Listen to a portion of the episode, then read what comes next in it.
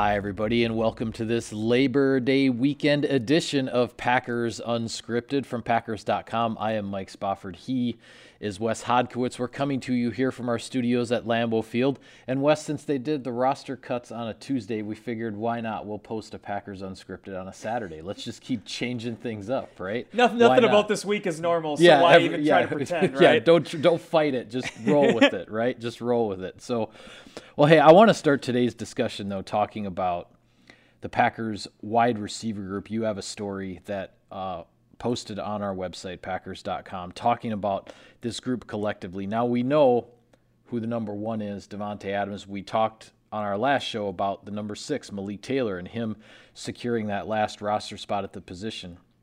The real intrigue with this position group is those four guys in the middle. Obviously, talking about Marquez Valdes Scantling, Allen Lazard, Randall Cobb, and Amari Rodgers it's a very interesting collection and the type of collection of receivers in terms of the, the varied skill sets and experience levels and all of that. The type of collection the packers haven't really had around here for quite a while. A long time. And you know i go back to 2015 i remember mike mccarthy and, and his staff were kind of catching some flack because it was a lot of the same 11 personnel.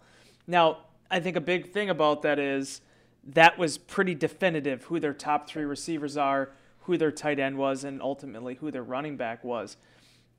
Just to clarify, 11 personnel is one running yes. back, one tight end, and three wide receivers. That's what you're talking yeah. about. Yeah. And, and you know, it wasn't so much for a lack of creativity, it's just that, that those were kind of the options, right? What I like about the way the Packers have built this thing over the last two, three years is I even wrote in the story, it's more of a menu than it is a depth chart.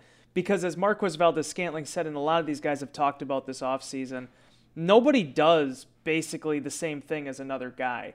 You're not mixing your personnel for the sake of getting different guys on the field. You're mixing your personnel depending on what kind of look you want to give the defense. Now, that extends to the tight end rooms with Robert Tonyan, with, Mar- with Marcedes Lewis. It extends to the backfield with three very different running backs, uh, different body types at that position. But most importantly, I think it's receiver because – you have the downfield threat of Marquez Valdes Scantling, a guy that has developed more as a route runner and an underneath receiver. You have the goon, Allen Lazard, a guy that does the nitty gritty stuff, but also can also burn you for 100 yards too if he needs to. You know, Randall Cobb, I think, is going to be a really intriguing fit. He gives them the slot receiver. The Packers really have lacked since he left the first time.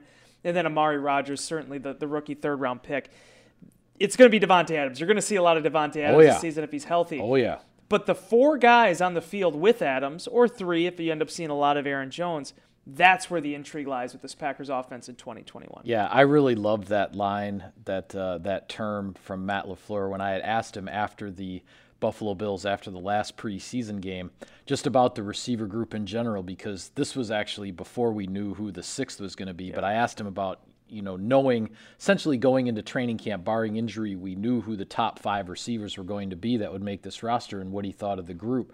And he kind of went through them one by one, and he used that term goon for Allen Lazard. Now, I took it as sort of a, a comparison to uh, to like the in hockey where you call a guy you know a goon because he kind of he stirs it up and he's kind of the enforcer and you know willing to do the dirty work and whatnot as you said but it's also a, a, term of endearment in some respects because that's not all that the guy brings to the table, right? I mean, it's it's part of his role. And Allen Lazard is is probably the best blocking receiver that the Packers have, but yet we've seen him make plenty of plays down the field. A couple big ones against the Saints last year before he got injured. Um, made the big uh, clinching touchdown against the Rams in the playoff game last January when he got behind the defense. So. Um, I, am really intrigued, especially because Lazard had the injury last season where he missed such a big chunk of time coming off of a big game when he when he did get hurt. I'm really intrigued to see where things go with him, and then obviously with Valdes Scantling, MVS. I mean, I know I know there's skepticism amongst the fan base because they they they remember the drop passes and some of the frustrations and all this and and I'll say this I think I've said it in Insider Inbox and in other places as well. You and I are at training camp practice every day.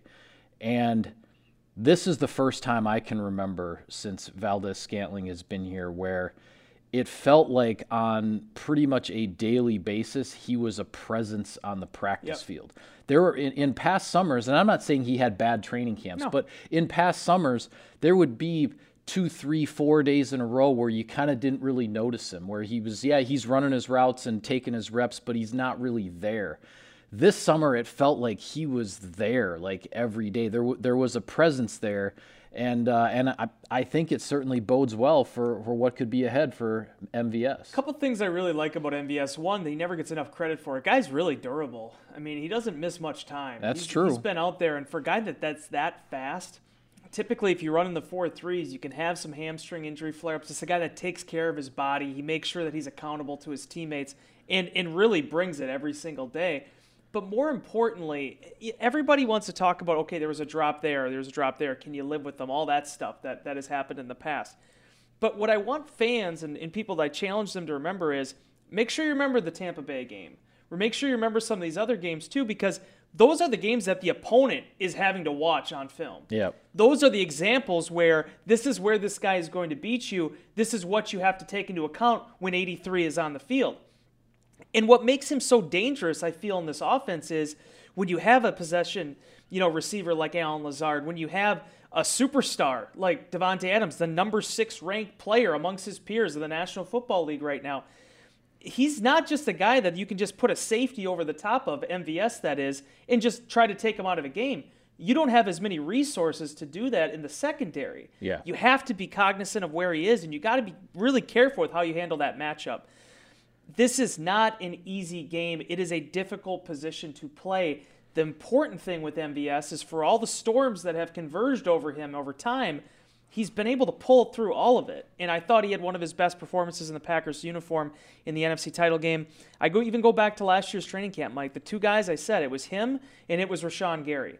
I thought MVS had a better camp this year, but he really did stand out to me last year with what he was doing, giving you signs that, okay, he's going to bounce back from that 19 season. I remember telling people if, if Gary and MVS don't perform, I don't know what the preseason or what the training camp is even good for because Yeah. to me, those guys really stood out. And I thought you saw him take a step last season. I think going into year four, you're going to see him take another. Yeah, I would agree with you. It, it certainly seems to be setting up that way. And, and you and I were noticing this before Aaron Rodgers made all of the nice compliments that he's said about MVS and what Matt LaFleur has said. And all of those comments are genuine. I'm just, the point I'm trying to make is that you and I were noticing this on the practice field before his teammates and whatnot were talking about him. Like this is definitely something that was noticed with him. And now it has to carry over from training camp, from the practice field to the games. We have to see that. Obviously, these guys didn't play in the preseason games for good reason.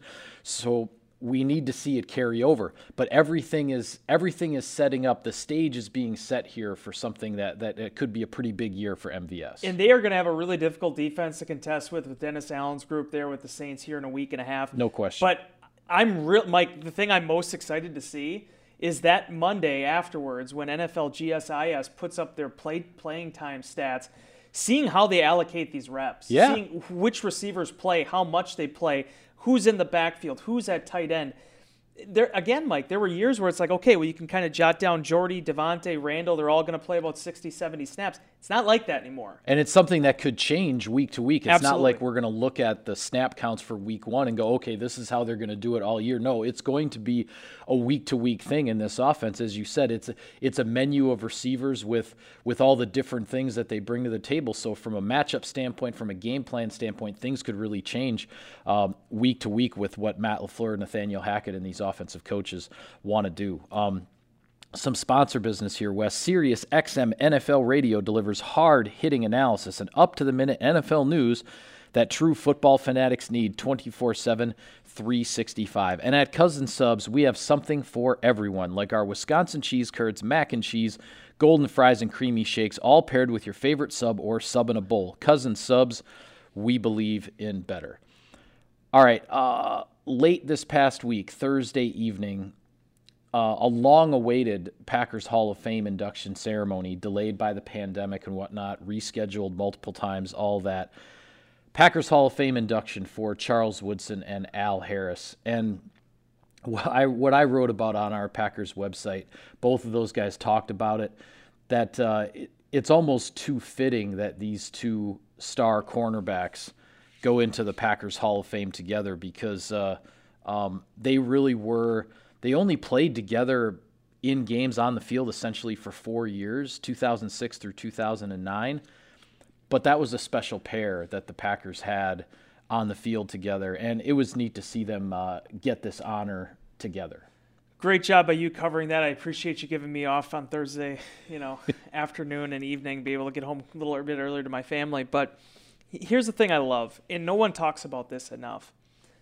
The mid 2000s, things were kind of in shambles there with the Packers cornerback contingent. There was some missed rough. draft picks. There was some, you know, Mike McKenzie, you know, basically demanding a trade. Yeah, the contract situation. all, all the that. issues they had there. Yep. Al Harris was the constant.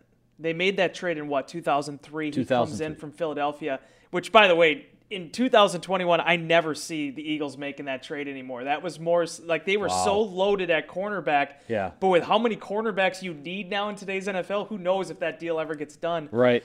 But what I loved about it is he was the constant for six, seven years in that secondary. And then in 2006, they bring in Charles Woodson. Two guys from very different paths, different walks of life, but how they came together. And as Woodson kind of talked about, the work that they were willing to put in, the grind that they were willing to chase, that's what kind of binded them. And for them, and Woodson said it from his first conference call when the announcement was made. He wanted to go in with Al Harris. It took a little bit longer than I think everybody expected Yeah. but he gets that honor. You can tell how much. This is a guy that just went into Canton like earlier this month. You or last month now. You can tell though how much this honor means to him too, and in the, the path that he has traveled. It was a cool night, and I'm glad that obviously he was able to enjoy it with a close friend of his. Yeah, it was really interesting hearing Woodson kind of tell the story of how they would they would go to practice and Al and Charles would kind of look at each other and go, "Okay, are we going to work today? All right, yeah, it's time to work." And what they meant by that is they were just going to take all the reps at cornerback with the number one defense being out there, and they weren't going to let the younger guys like rotate in. They were just going to take them all. Maybe on a hot day, he said they would take a play off. Go like in there, Tramon. Have some fun. yeah, exactly. they they let Tramon Williams or Jarrett Bush or one of you know one of these younger guys slip in there once in a while. But that was, you know, and those were the kinds of things that we didn't necessarily see because during regular season practice, as reporters, we don't get to watch the eleven on eleven. So you hear these you hear these stories after the fact about how during that 11 on 11 work in the regular season those guys really did go to work. And Al Harris wanted to be a pro bowler every single year and he did get a couple of pro bowl honors. And Charles Woodson talked about how it's it's so cliche we hear it so often about players saying you know the competition this and that that they push each other to be better. And I'm not I'm not dismissing it but we do hear it so often. The thing about Charles and Al is it was very, very real. They really did. They really did push each other because they were both trying to be the best in the game at the same position, and they were on the same team. Yeah. You know, it, and they got they got to practice together, play together on a daily, on a weekly basis, and that's a that's a really that's a really interesting set of four years. And I also look back as well that 2006 to 2009 well and with al obviously going you know going back to, to 2003 and then charles staying with green bay through 2012 those guys played through and came back from a lot of injuries. Their their, their toughness it's it's no surprise that uh, head athletic trainer bryan engel affectionately known as flea is the guy that charles woodson chose to present him for hall of fame induction because woodson was in the training room a lot he was dedicated to getting out there as, absolutely as often as he could. And when you look at the track record of these two players, and Flea called them pound for pound two of the toughest guys he's ever come across in the National Football League. And, and Flea's been here for 25 years in the Packers training room.